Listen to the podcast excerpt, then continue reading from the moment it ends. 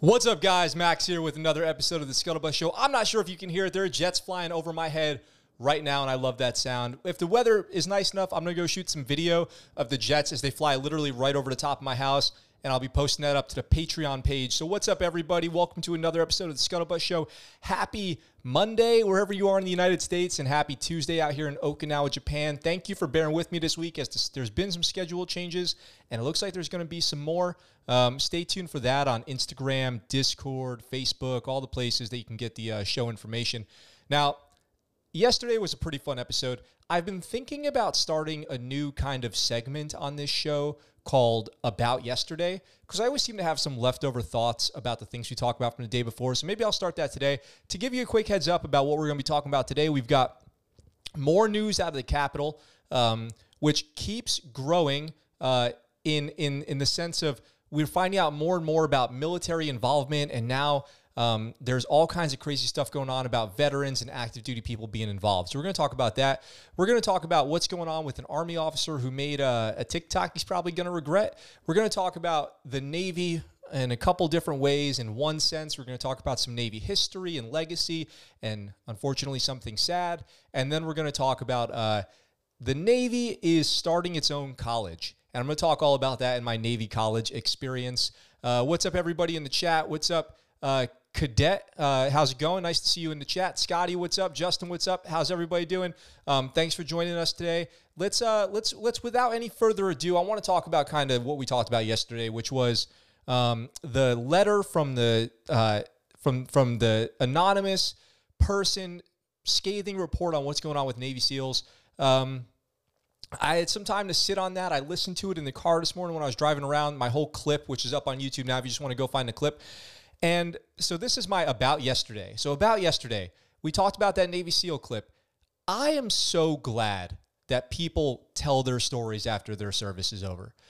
For the for the whole history of mankind, people have been telling stories of war and battle and military service not just in, in the United States and not just in, in the American military and not just modern times, but going dating back all the way to Spartans and you name it, every civilization talking about their battles and their combat and their warrior legacy. I am so glad that we are able to support people doing that. I hope that never stops. Um, it's critical, critical. People learn so much from it. And the idea is that people sharing these stories uh, will hopefully, at least for some of us, prevent us from making the same mistakes again, from learning from our history. Okay. So, all that stuff about NSW, you know, people profiting off telling stories and writing books and all this stuff, as long as it's done in a smart way, as long as it's not disclosing SOPs, not any violation of NDAs and classified information, I am so glad that it's something that we have and something that we do. And I think it's something that we should cherish and uh, never be critical of. So I just wanted to add that to yesterday's story. Now, we do have, like I said, some stories today. Um, which are going to be pretty interesting, and I want to get right into it because out of the Capitol, we've got uh, we've got the craziness from the from the events in Washington D.C. last week, and we've got a lot of a lot more information coming about that every day. And I'm just going to keep talking about it because it's interesting for one, and it's very very military related because. Uh, we're finding more and more about veterans' involvement in these uh, in these events, and I want to kind of cover some of the stuff I read today. So, Senator Duckworth, uh, Tammy Duckworth, demands the Pentagon prosecute vets and troops who participated in Capitol riots it turns out there were active duty service members who were leading some of these groups. So, upholding good order and discipline demands that the U.S. Armed Forces root out extremists. And we've seen and we've reported on the show plenty of examples of extremism in the military. It definitely exists. It's definitely a thing. I've witnessed it with my own eyes, and there's plenty of information you can find out online about it. We've talked about it on the show. Senator Tammy Duckworth from Illinois is calling on Acting Secretary of Defense Chris Miller to investigate active duty and retired service members, who we're going to talk about in the next uh, uh, article. So, Active duty and retired service members who stormed the U.S. Capitol building last week and hold them accountable under the UCMJ, the Uniform Code of Military Justice. Duckworth, a retired Army Lieutenant Colonel, we've talked about her on the show before, wrote a letter to Miller that service members and veterans who joined in on the riot betrayed their oaths by participating in a seditious conspiracy that used force to oppose the authority of the United States, sought to prevent or hinder the execution of the Electoral Count Act, and unlawfully seized property of the United States. There's a lot of legal mumbo jumbo, a lot of jargon in there about the actual crimes that they're being charged with. Um, interestingly, uh, it should be common sense, but it's obviously not because common sense is not that common. That if you're active duty military, it's probably not a good idea to go to too many protests or riots, no matter what the cause. We saw that earlier this year with everything that was going on, Black Lives Matter protests, uh, you name it, protest anything, Occupy Wall Street, whatever the protest is. We always in the military get these recommendations and these notices sent out. Do not go to these things. So it should be no secret. Uh, for the sake of good order and discipline, she wrote, those service members must be investigated and punished if found guilty. Upholding good order and discipline demands that the U.S. Armed Forces root out extremists that infiltrate the military and threaten our national security. Duckworth's letter comes the same day the Army announced it was investigating a special operations officer. We're going to talk about her more. Captain Emily Rainey, who reportedly led 100 North Carolinians to Washington, D.C. last week to attend protests. One day prior, retired Air Force Lieutenant crazy. Retired Air Force Lieutenant Colonel Larry Rendall Brock was arrested by the FBI on charges of violent entry and disorderly conduct on Capitol grounds, along with entering and remaining in a restricted building or grounds without lawful authority. Brock was among a number of pro-Trump rioters who stormed the Capitol building last week in an effort to disrupt the county of electoral college votes to validate President-elect Biden's victory over Trump in the November election. Now Miller is faced with a choice to make sure any other veterans and service members who participated be brought to justice. And we'll see what he does. So, a fellow veteran Congress Representative Ruben Gallego seemed to join Duckworth's call by tweeting a response to New Yorker reporter Ronan Farrow, famous Ronan Farrow, but confirming Brock's identity as an Air Force veteran. You know, as an officer, we can bring you back into the service to charge you, the Marine veteran said about Brock. Ha ha ha ha. Love being in the Armed Services Committee. You know, it's interesting because as a retired officer, you can always be recalled to duty, um, or as a GS. Interesting. Um, as as a as a uh, retired air a military officer, you can always be recalled to active duty, and you can always be recalled to face crimes that you've committed as well. It's a very interesting um, part of being an officer. There's all these different legalities that go along with that. A military legal expert said it's unclear whether service members could be reprimanded for merely showing up to the rally. However, he warned that all rally goers need to be prepared for adverse action regardless of their level of participation. I expect, given the publicity of the events, there will be consequences for many of the participants, even absent clear proof of a criminal act. If you guys remember, I talked about this earlier this year. I consider if you go to an event like this and it turns out that it's something like that and you stay regardless of your level of commitment or or or uh, your level of participation, you are part of it. You are you are guilty by association, so to speak, because that giant gathering of people is what makes it possible for this kind of chaos to erupt and the officials to not get these things under control. So if you were just there and you're like, oh, I was just there, you were there. You're part of it. You're part of the chaos that's going on 100%. If you don't agree with what's going on, you should leave. Your assembly turns into a deadly riot pretty quickly. And then if you choose to stay, you're now part of the riot, not part of the protest anymore. A military, and that's my opinion. A military legal expert said, okay, sorry, I re- already read that. Um, so there will probably be uh, there will probably be some people getting um, uh, faced with some charges. I would imagine uh, because of the publicity and national attention that this thing has garnered. Already, you can see that there have been arrests made around the country of the high profile figures who participated in this act. And uh, there looks like there's no sign of that stopping anytime soon. And I hope that they find the people who killed that police officer. That is uh, absolutely despicable to me. And I'm looking forward to. Uh, to um, reporting when those arrests are made. Justin in the chat says, What was the female captain, the one who works for PSYOPs? I'm going to talk all about that here in a minute. Rachel, what's up? Hi, how are you doing? Welcome to the chat.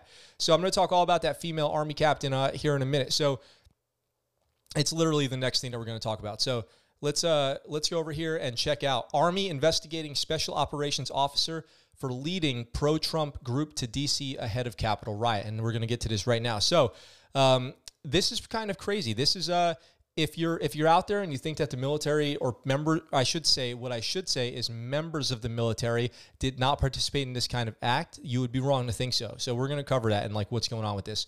So I'm going to get to that right now. Um, as always, thank you everybody for being here and listening. Um, uh, this is a very exciting week so far, and uh, I'm going to be giving you guys an update on the schedule. And if you want to stick around to the end of the episode, we're going to do something a little fun after I'm done covering the news and after the normal episode is over. I'm going to be recording a little snippet for the uh, YouTube channel, just a little talking to the camera thing. So if you guys want to stick around for that, feel free to. Um, I will broadcast it. So what we have here is The Army is investigating a special operations officer over her involvement in leading a group of people to a pro Trump rally last week that resulted in a violent takeover of the Capitol building. Captain Emily Rainey, 30, years old, reportedly led 100 people from the Moore County Citizens for Freedom, a nonpartisan network of Moore County citizens dedicated to the promotion of conservative values in Moore County, North Carolina, according to its Facebook page, to the rally held in support of uh, Donald Trump. Rainey told the AP her group did not break the law and she was a private citizen and doing everything right and within my rights. Um, you know, when you take the uniform off, you are entitled to act as a private citizen, but you're always in the military. If you're in the military, you're a, you're a soldier, sailor, airman, marine, 24 seven. Like if you go out and get a, for example, if you go out and get a DUI in the military, they call it the double dipping, right? You get in trouble in the civilian world and you get in trouble in the military. Same thing here. You aren't you're not wearing your uniform when you get that DUI. You're wearing civilian clothes. You're coming back from the club. You had a great time, turned down for what played twice that night, and you're driving home from the club and you get a DUI. Guess what? You get in trouble because you got arrested. You pay the fines to the court. You lose your license, and you get busted by the UCMJ, busted down in rank, restriction, lose your security clearance, whatever it is. This is how it works. This is not a secret. This should not come as a surprise to anybody, including Captain Rainey or Lieutenant Rainey. Was it? Hang on, hang on. Captain Rainey, yeah, 03. So she should certainly not be surprised about what happened here. And what we'll see in a second is she had even more of a reason to not be surprised that her actions have consequences, and we'll get to that in a second. So, Rainey told the AP her group did not break the law and she was a private citizen doing everything right and within my rights. She also said she didn't know of anyone who entered the Capitol and that they were headed back to their buses hours before an emergency curfew took effect in D.C. But the curfew was issued hours after the Capitol building had already been broken into. The Wednesday rally quickly devolved into chaos with a mob of Trump supporters storming the Capitol building, resulting in the death of at least five people. That includes the officer who was killed that we talked about yesterday. And I have heard that another police officer has committed suicide, so that's heartbreaking as well. Army spokesman Major Daniel Lessard told Task and Purpose that Rainey was being investigated and that they are working to determine the facts about her involvement in the events last week. Rainey is a PSYOPs or Psychological Operations Officer assigned to 4th Psychological Operations Group at Fort Bragg, Fort Bragg, North Carolina, famously home of the Green Berets. The group, one of two active duty psychological operations groups under the 1st Special Forces Command Airborne, is tasked with disseminating propaganda and using deception to influence emotions and create confusion in adversaries. So, I guess the only thing I'll add about what PSYOPs is, without going too far into it, because um, it's a relatively sensitive program, is one of the common things that they'll do is they'll you know do pamphlet drops so you know leaflet drops distributing information about what's going on in the region to local citizens to uh, make them aware of why the us is involved in what's going on, who the enemy is, what they should be concerned about, how they can help, things like that. Uh, for an example of a PSYOPS mission.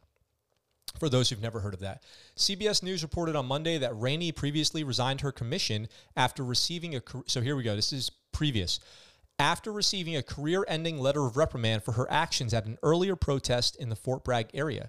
She was still on active duty at the time of her involvement in last week's rally. So her career in the Army was effectively over because of similar actions. But she decided that she wasn't done and she wasn't going to wait until she was officially, you know, out of the military, her discharge complete, because she was still on active duty at the time of the DC uh, event. Lessard said that Rainey originally submitted her resignation paperwork in September last year, but had to resubmit in October. And now this article, is it's only January uh, 12th out here in Okinawa. So when they say last year, they mean like two weeks ago. Lessard said that Rainey originally submitted her resignation paperwork in September last year, but had to resubmit in October after paperwork issues. He said her pending separation date from the Army is in April. So we'll see if that gets bumped up because uh, she's obviously going to be in some hot water now with this breaking all over national news. An Army official told Task and Purpose that if evidence was received showing other Fort Bragg soldiers had participated in things that were unlawful or against Army regulations, more investigations would be open, but there is no evidence of that at this time. Although I have seen also that there are many investigations underway into the military's involvement or military members' involvement. I want to be totally clear. I want to reiterate for clarity not the military's involvement, the act the involvement of me- people who are also members of the military acting individually but they're they are members of the military Rainey found herself in the spotlight May 2020 after she was charged with injury to personal property after tearing down caution tape at a playground that was closed under novel coronavirus restrictions. Jeez. According to the pilot and newspaper in Southern Pines, North Carolina, Rainey filmed herself removing the caution tape, saying, Everyone here, all you freedom fighters, this is for you. Rainey was also banned from parks in Southern Pines as a result of the incident. Interestingly, I don't know how long you guys have been following me, but if you've been following me for a while, you might have seen me on Instagram just pining over this playground that was recently opened in the yard outside where we live. I wanted to play on that playground so bad. They had such fun looking slides and tunnels, and it, it was so it looks so fun. Japanese playgrounds are over the top, like they're amazing. And it was closed for COVID, and I just dealt with it because I'm an adult. I'm an adult. I'll get to play on a playground like a regular adult when the time is right. I don't have to get to that playground any faster than is, you know, safe and correct and, you know, best for all the other adults who want to play on the swings. So there's that. So she should have just been a regular adult and waited to play on a playground like everybody else. Rainey told the AP that she was on leave last week after she told her bosses ahead of time she would attend the rally. We are confident justice will be will prevail, proving our innocence, she says. She's obviously outspoken. She's spoken to the news before. She's had opinions on this stuff. She is probably anti-COVID. She's probably you know on board with every little um, uh, thing you could think of. Probably QAnon, probably the whole deal. Um, I'm you know speculating here, but I'm just I'm just going off of uh, how it sounds. You know, anti-mask, government's taking over with the masks, all this stuff. Um, I know people feel strongly about this, but uh, you know, is it is it if, for one, is it in, is it moving your, your the ball any further forward for you down the field as to what you believe is right, and then two, are is it worth throwing your life away, which is what she did. Army officials said Monday the FBI had opened 25 domestic terrorism cases in the wake of the Capitol Hill riots. While media outlets have reported that service members participated in a January 6 pro Trump rally, it remains unclear whether they were among the 25 people being investigated by the FBI. Um, I kind of have heard that um, maybe it, maybe there are more military involved. Um, we'll see. But I, have kind of heard the rumblings on some of the news and Reddit sites that I follow um, to get these stories that it looks like that might be the, end up being the case. So another uh, so another crazy story and i've got more information here about her. So the army's investigating the fort bragg soldier emily rainey and i guess what i'll do is i'll, I'll uh, pull this back up for you guys so you can see who this is. So this is emily rainey. Uh, she has been on the news before. This image was taken from video provided by wral tv captain rainey speaks during an interview with wral in southern pines north carolina on may 2020 after her playground incident where i'm sure she got tons of support and vitriol sent her way over uh, over that. So, um, yeah, so this just goes on to say uh, a little bit more information about what her uh, her involvement was in the, the last incident, but I, I think it's safe to say uh, she's not going to fare too well ultimately um, um, uh, in the coming months towards her uh, departure from the Army in regards to these kind of um, investigations that are going on. So, uh, I have another cool story here. Hey, I don't know everybody's in the chat. I see a few of you out there, and I thank you. But if you haven't already had a chance to subscribe, uh, share this video, invite your friends to the live show. We have guests coming up. We have cool events. Um, I'm going to be posting videos soon over on the Patreon. I'm going to be posting behind the scenes content uh, coming very soon. We have a lot of exciting stuff coming up. Um, so I hope you guys are able to find me everywhere that I am, as far as uh, Facebook, Instagram uh, here on YouTube and Patreon and Discord. If you guys had a chance to check out those links in the bio, that would be great. So Scotty says she will make plenty of money off her book later in life. That would be interesting. Downtown says, "What's up, man? Hey, what's up, Downtown Maze? Welcome to the uh, to the chat here. Um, you're just in time for this next story, which could save your life. So let's talk about how the FBI warns of plans for nationwide armed protests next week. Uh, if you guys hadn't heard about this somewhere else, I thought I would share it with you now. It's from militarytimes.com. I guess it's something that we should know about because it sounds like people nationwide didn't take January 6th seriously enough. There was not enough people there to protect the Capitol Police, and people ended up getting killed. So let's see if we can do better this time. So the FBI is warning of plans for armed protests at all 50 state capitals and in Washington in the days leading up to President elect Joe Biden's inauguration, stoking fears of more bloodshed at last week's deadly siege at the U.S. Capitol. An internal FBI bulletin warned that as of Sunday, the nationwide protests may start later this week and extend through Joe Biden's 20th, January 20th inauguration. According to two law enforcement officials who read details of the memo the, to the AP, the Associated Press, investigators believe some of the people are members of some extremist groups. Wow. Well, I mean, of course, I guess. Armed protests are being planned at all 50 state capitals. Armed protests, not that it's illegal to necessarily uh, be armed, but they are they are you know distinguishing these as potentially dangerous by saying armed protests are being planned at all 50 state capitals from January 16th through at least January 20th, and at the U.S. Capitol from January 17th to January 20th, the bulletin said. The officials were not authorized to speak publicly and spoke to the Associated Press on condition of anonymity. So this must be um, ongoing intelligence gathering, or they've just intercepted some online chatter from you know uh, forums and and uh, chat rooms and stuff like that.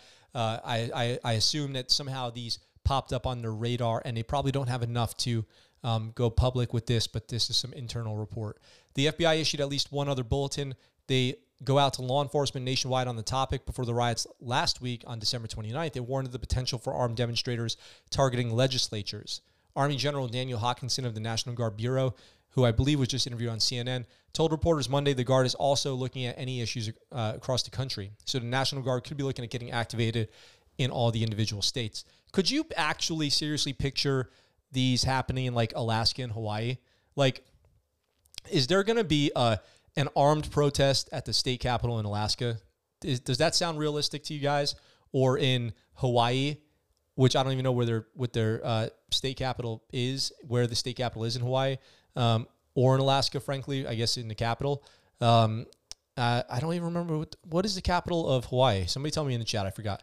Um, is this going to happen in South Dakota? Is this going to happen in Vermont? You know what I mean? The likelihood of there being armed protests at all 50 state capitals sounds pretty unlikely to me. Let me know what you guys think in the comments um, if you guys disagree with that. But the likelihood of it happening in a few places, I think that that's probably possible. Juneau, Juneau, Alaska.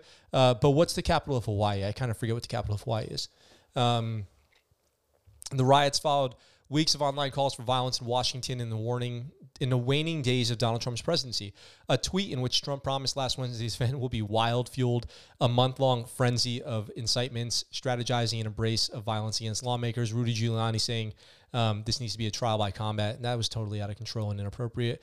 No matter how all this plays out, it's only the beginning, posted a user on the Donald message board. No matter how this all plays out, it's only the beginning. I guess that's the biggest fear of all of this, right? So the biggest fear here is that no matter what happens, the supporters of President Trump are going to continue with their efforts to be chaotic, anarch, uh, anarchist, long past the uh, next president, and potentially this isn't like it, and what, and what it seems like is this isn't even a Democrat Republican thing. This is a Democrat Democrat Republican and Trump thing. Um, as it's been reported, the president and the vice president have had some serious issues since Donald Trump saying that the you know Mike Pence is better do his job or else, and then people going well, I'm paraphrasing, and then people going in there saying they're going to hang Mike Pence and all this stuff. There's been a there seems to have been a fracture in the parties here, um, where, where there's a lot of people who are really upset at politics, which is nothing new, but now they seem to have found a a, a, a, a unifying source of of attention, somewhere to give their attention. Um, you know, it could have been a Libertarian Party. I guess could you guys could have had uh, the Libertarian Party, but instead, or the Green Party, but instead we've got Trump. Um, and so I guess that's where that's what it looks like it's going to be. That's what people are saying is that this is just the it, things will never be the same after this. There's going to be like that third party, that extreme party. Um, maybe that'll be the case. We'll see. Only time will tell. Uh, Cadet says, I don't think they can get the numbers uh, to protest, do you mean? I, I basically agree. Um, I think so. Cadet says Honolulu is the capital of Hawaii. Thank you for that. Downtown May says it's going to be the same like last summer's riots. Last summer's riots, but it'll be like the reverse, basically, right? Um, it'll be like the people organizing will be the the you know the so-called right side. I hate using like the right and the left. It's so broad. It's so generalized, but I guess it'll be like the right side organizing and maybe the left side goes to counter protest. It'll be the same but reverse, which is what I always say Democrats and Republicans are. They're the same but reverse. Um, Justin says, I hope they don't try to enact the uh, Turner Diaries and start recreating Timothy McVeigh. Uh, I'm not sure about the does I say Turner tumor tumor um, or Turner my my darn old eyesight. Uh, I'll give me some more info. Hit me up with some more info on that, Justin. Throw me a, a DM on uh, some links to that so I can look that up. Um, Cadet says all the capitals I mean, and I don't think they can be very organized either. Well, uh, what I'll say is there was some organization demonstrated last week. Obviously, there was enough people who got to the same place at the same time to cause some serious uh, damage. And I don't think that there's enough people per state to do a 50 state organized event, but people are more organized than you think. Um, people people are very well organized online. It's quite easy. There's all these different forums where people can organize quite easily. Forget, I'm not even talking about this stuff recently with Facebook and people getting banned and stuff like that. I'm not even talking about that. There's endless, endless sources where people can go online and get organized. I've recently gotten on Signal. Seems like everyone's getting on Signal now because it's not involved with uh, any of the other big companies. I think it was Fa- Signal was started by somebody who came from Facebook, um, who said that they don't like WhatsApp being a, a source that's tied to Facebook, so they wanted to create their own thing. So now we have Signal, and everyone's popping up on Signal. I mean, it's endless. I feel bad for the people who have to find the chat rooms and then find the chatters and all this stuff. That's got to be a difficult job. Scotty says this is the issue with the party two party system. You are only represented as red or blue. Most people do not subscribe 100% to one or the other. I agree, Scotty, 100%. I, I agree with you. I don't like the two party system for that exact reason.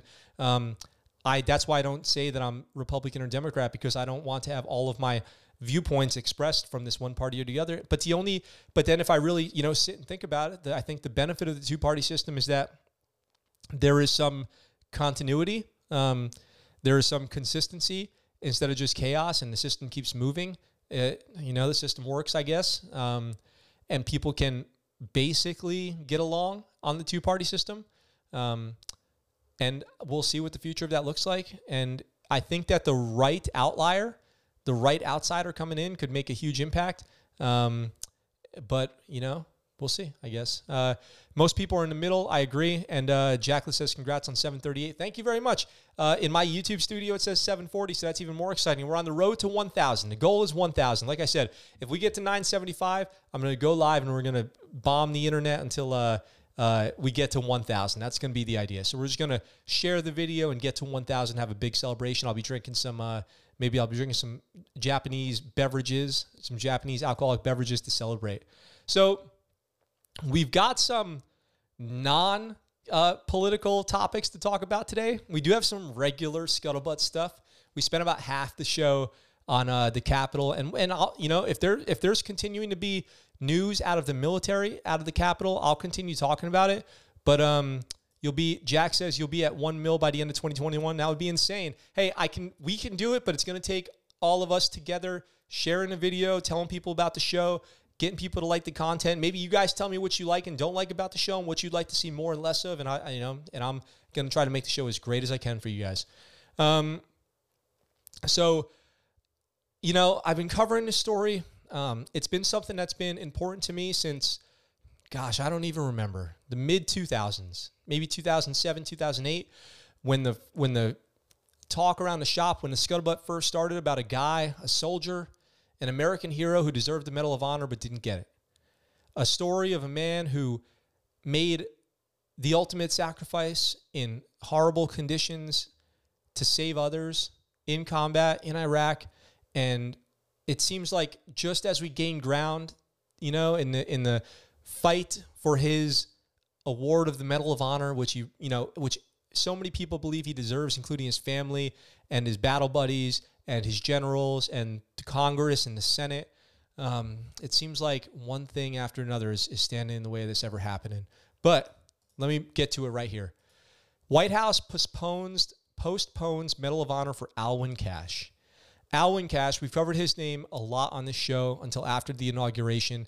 His family, his family's waited 15 years, and they've got to wait a little longer. So I'm just going to leave his face up here for a minute. So if you guys don't know the story of Alwyn Cashe, I've got a video on the channel. Just do a channel search for Alwyn Cashe and check out what he did in Iraq that I believe has warranted him the Medal of Honor. But uh, it seems like one thing or another keeps happening to prevent it. And my biggest fear now is that as the power changes hands in the White House, this will get shuffled back into a sea of paperwork and never happen. And I really hope that that's not what happens. It just it's down to the president signing off on it. That's how far we've gotten. So it's been over 15 years since Army Sergeant First Class Alwyn Cashe walked through fire to God, even just saying it just makes the hair on my arm stand up. Walked through fire to save his soldiers in Iraq, burning his body in the process and ultimately sacrificing his life for theirs. But for those who are fighting to see Cashe posthumously awarded the Medal of Honor, the wait isn't over quite yet. The White House team coordinating on the official announcement for the Medal of Honor determined on Friday that a potential ceremony wouldn't come until after the inauguration on January 20th. Two defense officials confirmed the task and purpose. Castle Cashe's Cashe White Cashe's older sister told Task and Purpose that while she hadn't heard anything official from Trump White House, it has been indi- indicated to her that things have been postponed until after the inauguration. The White House did not provide a comment. The delay comes days after supporters of President Donald Trump gathered in Washington, D.C. and stormed the U.S. Capitol, an event which left at least five dead, including a member of the U.S. Capitol Police Force who was a National Guard veteran. So obviously, we've been covering that. While no plans about a ceremony have been solidified, a defense official told Task and Purpose last week before the riots at the Capitol that an announcement from the White House about the Medal of Honor ceremony was expected to come on Friday. One of the defense officials on Friday said the White House team did not provide any reasoning for why the potential ceremony was being delayed. The fight to get Cashe's Silver Star, which is what he was originally awarded, upgraded to the Medal of Honor, has been a years long effort. One his supporters saw as finally nearing the finish line after Trump signed a waiver in December dismissing a requirement the medal be approved within five years of Cashe's heroic actions. That's obviously been waived many times. It was not a big deal to get waived this time. Heroic is exactly what Cashe's actions were while conducting a route clearance operation. So we'll talk about it a little bit here, but I do recommend you go watch that video on my channel. While conducting a route clearing operation in Iraq on October 17, 2005, Cashe's Bradley fighting vehicle hit an improvised explosive device which ignited the fuel cell on the vehicle, causing fuel to spew everywhere. Cashe, who wasn't seriously injured in the blast, became drenched in fuel. Despite that, and despite the vehicle quickly becoming engulfed in flames, Cashe helped evacuate the six soldiers who were still stuck inside. Without regard for his personal safety, Sergeant First Class Cashe rushed to the back of the vehicle, reaching into the hot flames and started pulling out his soldiers. The flames gripped his fuel soaked uniform. Flames quickly spread all over his body, reached the citation for his Silver Star. Despite the terrible pain, Sergeant First Class Cashe placed the injured soldier on the ground and returned to the burning vehicle to retrieve another burning soldier, all while he was still on fire. He went back to the burning vehicle three times to retrieve his soldiers. Ultimately, 10 soldiers were injured, and the squad's translator had been killed. Cashe's injuries were the worst, the citation says. He sustained second and third degree burns on 72% of his body. Despite those injuries, Cashe refused to be loaded onto a medical evacuation helicopter until all the other wounded men had been flown. Cashe died weeks later in November 2005 in a military hospital in San Antonio, Texas. His sister recalled to the times that she stayed at her brother's bedside while he was in the hospital, and the first thing he asked when he was able to speak was, How are my boys? He then broke down in tears, saying he couldn't get to them fast enough. White told Cashe, uh, told Task and Purpose on Friday that she hopes the next administration moves quickly to finalize the Medal of Honor for her brother. And I agree. I hope they do too. I hope they do too. Um, absolutely horrible um, that they can't make this happen. Like I'd really like to see this happen. We started reporting it on it earlier this in or later 2020. As soon as the grumbling started, they might be making moves on it. Um, I just I just hope that we see that happen. And uh, if they do have a ceremony, I'll try to live stream it here on the program, and uh, we'll talk about it while it's going on. So Jack uh, Cadet says I'll spam my friends until they sub. Thank you very much. Do that. Get them on here. Get your friends on here. Um, you know. God, time's flying. It always does. So there is a. I, I do love to cover female heroes on the Scuttlebutt Show. I do. Um, and luckily, I'll get to cover one today. We had a question last week when we were talking about female and special females and special forces, about women joining the SEALs, about the female Green Beret. The question was, uh, or I guess the, the the thing we were talking about was Women are already serving in special forces. Women are already serving on the front lines. Their MOS or their NEC is not combat, but they are out there. And one of the main ways that they're out there are in the form of cultural engagement teams or female support teams, or they, you know, they have a female engagement teams. They have a variety of names. They go by a variety of names, but they serve the same mission to put women on the front lines with special operations to accomplish tasks that men can't do. One of those women we're going to cover today because there's going to be a movie made called, based on uh, the writings of Ashley's War. And the story of the women of special operations is coming to the big screen. So, what we're looking at here is Lieutenant Ashley White Stumpf, a member of Specialized CST 2, who was killed in Afghanistan in October 2011. Let's just leave her face up there for a moment. In August 2011, Lieutenant Ashley White Stumpf joined an entirely female Army Cultural Support Team, or CST, that would soon deploy to Afghanistan into combat alongside various elite elements of the Military Special Operations Command. As a member of the specialized CST 2, White's job, highly confidential and done during an era when women were barred from combat arms professions. That's what I was saying.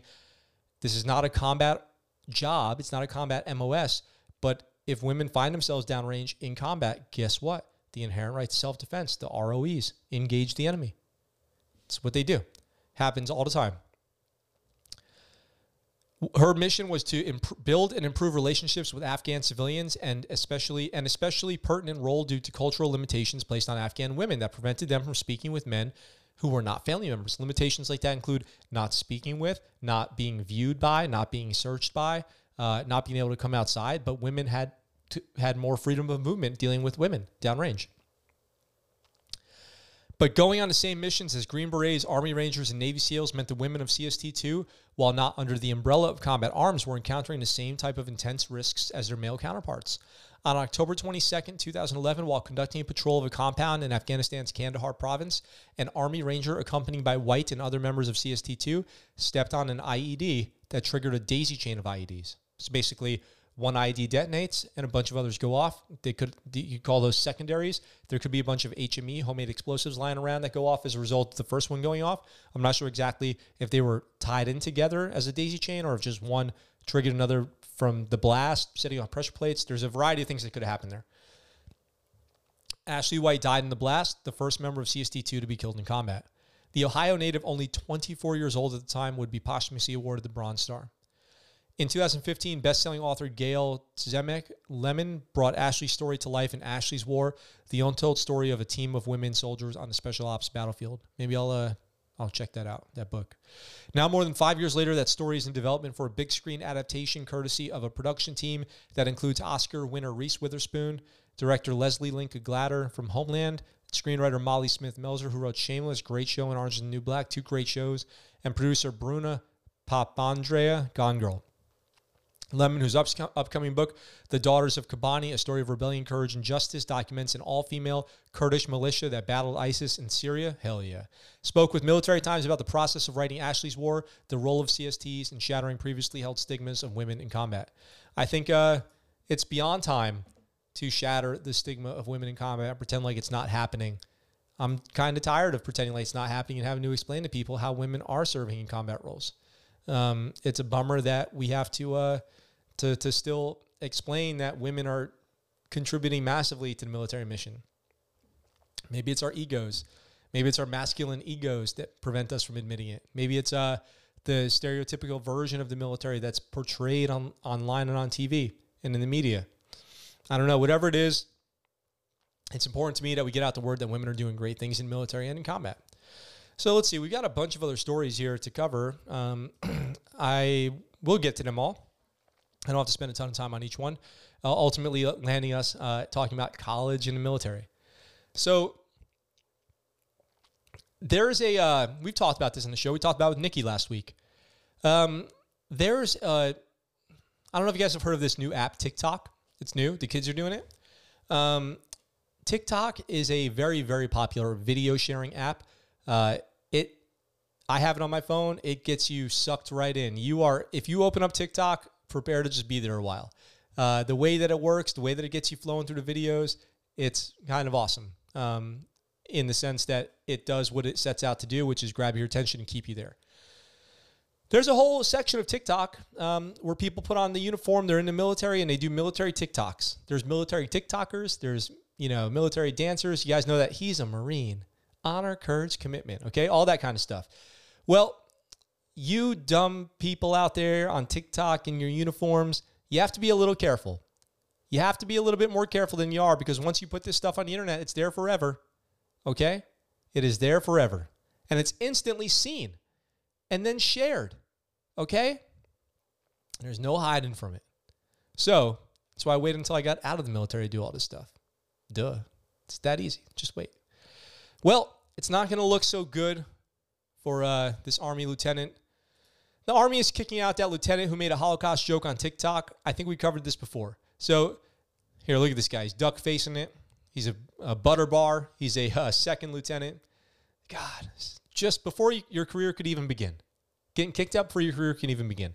The Army is in the process of separating Second Lieutenant Nathan Freihofer from the service after the artillery officer joked about the Holocaust on his TikTok channel back in August. Freihofer grabbed the att- national attention after he posted a video to his nearly 3 million TikTok followers at the time, as he has accrued nearly 1 million additional followers since. in which he asked about a Jewish person's favorite Pokemon character before answering Ash. Oh my God. You know, for what it's worth, that joke probably would have flown no problem amongst his battle buddies, but you just can't say that kind of thing on the internet, especially not in uniform, especially not if you're a public figure. Okay? Read the room.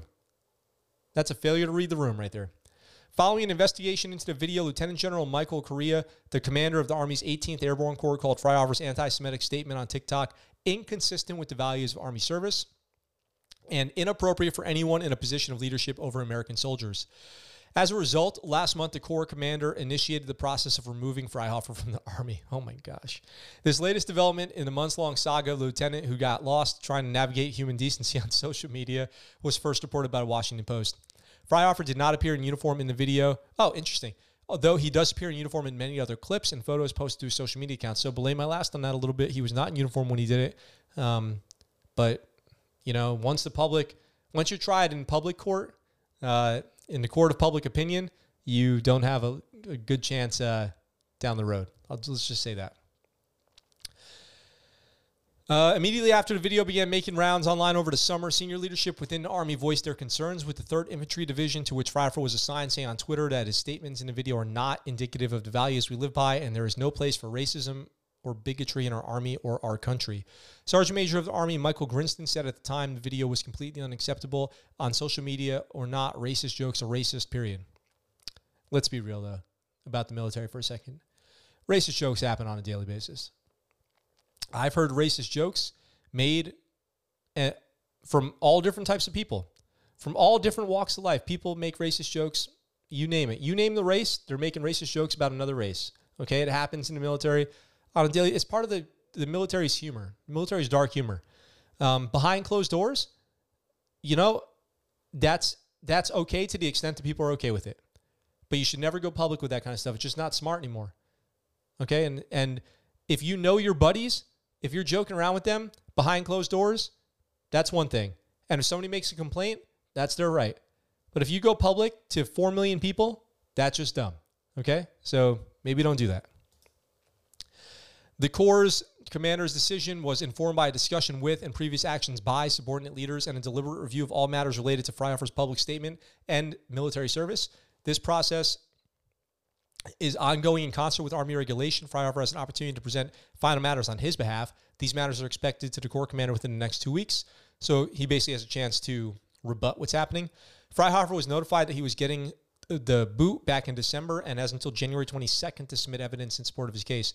An Army officer with knowledge of the situation told Task and Purpose. Still, considering that Freihofer ended the video that started all this by saying, hey, if you get offended, get the fuck out, perhaps he should. Oh my God, what's happening? perhaps he should just follow his own advice and get the fuck out of the army. That's from uh, Task and Purpose right there. So, hey, it is what it is.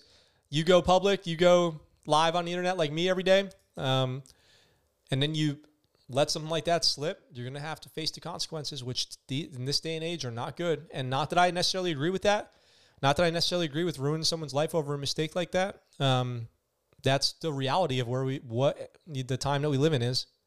And uh, I think you honestly can't say you're surprised, right? I mean, I guess you should know that that's the way that we handle business now. So, but to those out there, my message to those out there who think that he should be kicked out of the army, I hope that you don't just brush this off and forget about it and never go back and think about it again because you have to remember this is someone's life who's going to be basically ruined by this. So, if this is some instant satisfaction for you to see somebody get kicked out of the army and their career derailed and their life effectively changed permanently, then uh, I hope it means more to you than just this this two seconds of, of you know feeling like you did something good, some social justice. I hope there's more to it than that. I hope some more good than that comes out of it because I don't think that's necessarily a good enough reason or the proper way to handle this. Um, if that's all you're getting out of it. So my two cents on it. Um, look, I got bad news. I hate to do this this late in the show, but I've got bad news. Um, how do I even begin? Retired Naval Academy goat mascot Bill 33 has died. Look at this handsome goat. Look at those horns. the United States Naval Academy has announced that the goat mascot Bill 33 has died. He was almost 14 years old. A fuzzy Angora goat that was affectionately known as Blue Eyes would have been 14 next week. The GOAT was the team mascot from 2008 to 2015. He stood out not only for his startling eyes, but also for horns that stretched longer than any goat in his herd. Bill 33 played a central role in the Army Navy prank that had gone too far in 2012. If you guys remember this one, this was a huge deal. He was kidnapped from his home at Maryland, at a farm in Maryland. There were other so called goat nappings, but that one prompted the Academy to keep the mascot's location secret to the public. Bill 33 suffered from mental health issues caused by old age and was humanely euthanized when it became clear that his condition would not improve. He is survived by his successors and current goat mascots, Bill 36 and 37. Um, you know, if you've ever cared for an animal uh, and you have to put them down, there are a few things, uh, few things worse. There are few things more heart wrenching than putting down an animal. Um, it's uh, one of the worst experiences that a man or woman will go through in their life. Um, if you uh, if you've if you've been there, you know. Okay, I'm just thinking about you know my life, my pets. Um, it's not easy. 34 and 35. Uh, I think so. Scotty, what happened to 34 and 35? They are uh, welcome to be to those who just joined the chat. Um, I think 34 and 35 are uh, already retired, or um, 35 might still be in service. Let's see, what did it say? 34 and 35 were probably just retired, living out their, their golden days. Oh, survived by successors 36 and 37. So 34 and 35 probably either are retired or are uh, maybe something happened to them too. It's a good question, actually. What did happen to 34 and 35? Maybe I'll be able to look that up. Now, interestingly, I thought you guys might want to know a little information about why the Navy uses a goat as its mascot. Well, it kind of goes back to uh, a long time ago sailors on ships would have livestock on there to eat. Um, that dates back pre United States, uh, pre United States Navy. And um, so it was common for sailors to sit, sit, out to sea with a bunch of uh, um, animals on board the ship that they would use for food along the way. For the Navy, it dates back to, I believe, 1893, where the goat first became the mascot of the Naval Academy. After it's, this is the rumor, this is the myth. Two young naval officers, after returning from sea, took uh, took a goat that they had butchered and were transporting it from you know point A to point B. They had gone to the game, and one of the officers um, had donned the skin of the goat to cheer for the Naval Academy team. And from that day forward, the goat became the mascot of the Naval Academy. And we have the goat locker, and we have all these things that we uh, kind of, um, uh, you know, used a goat to represent in the military. And so uh, the goat was given the name Bill. So in the early 1900s, the beloved mascot was finally given a name. On the return trip to the Naval Academy after a midshipman triumphed over West Point, the goat was led on a victory lap through the train and not leave the midshipman until they reached Baltimore. It was then that the goat was given the, the name Bill, which was the name of the pet goat kept by Commander Colby Chester, com- Commandant of Midshipmen from 1891 to 1894. The tradition continued during World War II. So here, here, I got some information for you guys. Bill 32 died of natural causes on April 16, 2011. Bill 33 and Bill 34 uh, survived him, and Bill 35 and 36 made their debut on October 3rd, 2015, alongside Bill 33 and 34. This began their training to eventually become the official mascots of the Naval Academy. They obtained full mascotship during the 2015 Army Navy game. In 2016, Bill 35 had to be euthanized after suffering from chronic kidney weakness. Um, there are many cases of the mascot Bill being kidnapped or attempted kidnappings by rival schools, uh, which kind of became a thing. And that's what we were saying in 2012. There was a big one that kind of wasn't such a good look for the military's uh, academies.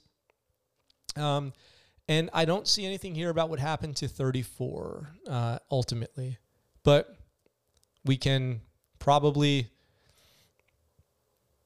assess that uh, nothing good, I think. So um, even goats need to go to OCS. so 35 and got caught TikToking. 34 and 35 got ta- caught TikToking. Yep. Don't TikTok. Don't TikTok, goat. Okay, so there's something kind of cool going on um, for our final story here. Perfect timing. Last 10 minutes. Perfect timing. Man, I should host the show. So there's something kind of cool going on in the in the military something kind of cool going on in the Navy right now. Um, and they've really set the standard, they've set the bar at exactly the right height. Okay? For the first time, the Navy has set the bar at exactly the right height by starting their own community college. So U.S. Navy U.S. Navy launches community college for sailors and Coast Guardsmen. The Navy's newly launched United States Naval Community College, the United States Naval Community College, the UN, USNCC, is launching a pilot program this month with about 600 enlisted students from the Navy, Marine Corps, and Coast Guard. The cohort is part of a six month trial of the program and will serve as a template for future expansion. Northern Virginia Community College, the University of Arizona, the University of Maryland Global Campus, Alexandria Technical and Community College, and the State University System of New York, or the SUNYs, were selected by the Navy to offer classes to sailors, Marines, and Coast Guardsmen. Each candidate was selected with input from their chain of command, and the opportunity is of value to both the Navy and its prospective students. For many enlisted service members, access to higher education is a major enlistment or retention incentive. Interestingly, this is coming on the heels of the Navy vastly reducing its access to college for service members. Over the last few years, tuition assistance programs have been cut drastically, and uh, I, I, believe many of the Navy college programs have closed as well. I think the Navy college office is even closed. Uh, it says, We are in an era of great power competition. We what? We are in an era of great power competition. Come on, Secretary of Navy Kenneth J. Braithwaite said. Any advantage we can achieve over an adversary will increase our warfighting prowess. Innovating solutions through the improvement of critical thinking skills will only serve will only serve to give our leaders more flexibility in the effective and efficient deployment of our naval forces. Areas of study during the pilot include the nuclear field, cybersecurity, data analytics, English, math, and naval ethics. The second phase will expand those study areas. Following the initial pilot program, a second phase of the pilot program is scheduled for 2022. Now, those don't sound like the community college classes I took. When I enrolled in community college, my one attempt at going to college where I dropped out literally day one uh, to go eat chicken nuggets and play Mario Kart was algebra, uh, some kind of English literature, business management 101. I enrolled in community college to do business management. That's like the cop out one. You know, you probably don't know what to do and you're probably going to quit uh, that at some point anyway, or never use your education or never take your education seriously. Guilty of all of those. Um, and this sounds like uh, they have a community college opportunity for nuclear engineering. So that's interesting. Um, it says now that we've identified our collaborating schools, we can move forward with our program to ensure we offer the best education to our service members, said Dr. Randi Cosentino, president of the USNCC. Working in consortium with leading colleges will help us explore outcomes and around the design of the program. The processes involved, working relationships, and overall impact. The concept of USNCC came out of a broad review of the Navy's educational programs initiated under former Secretary Richard Spencer, who commissioned a panel to examine all of the service's educational programs, everything from navigational training through graduate work. The creation of a Naval Community College program was one of its top identified priorities. Interesting. It is imperative we have a more educated enlisted force, grounded in the understanding of current events, allowing them to add context to the actions they may be ordered to do. This will provide a critical challenge advantage, a critical advantage in any scenario, but specifically to the understanding of how they fit into our overall strategic goals and objectives. Interesting. I find that to be uh, quite interesting that the Navy would launch their own community college. You know, they already have they have the Naval Academy, the community college, which is like almost like okay, so the, the, we have the Naval Academy. Then they announced the Naval Community College for the enlisted people. Is that like borderline kind of throwing shade? Like, do you guys get that vibe at all? Like, yeah, we've got the Naval Academy. You know, we got out in Annapolis for the fine officers who now know how to eat dinner properly. They know how to march. They know everything. And for the enlisted, community college. You can go night school. You can go uh, $20 a credit and, and NPS and the Naval Postgraduate School. So a lot of military go to the Naval Postgraduate School out in Monterey, California. Thank you, Scotty. Uh, very true as well. And then the enlisted get community college. So, you know, whatever you guys think about that, let me know in the comments. I think it's kind of funny. I think it's probably good. They're just outsourcing Navy cool or whatever. Um, I wonder if you can still CLEP some stuff.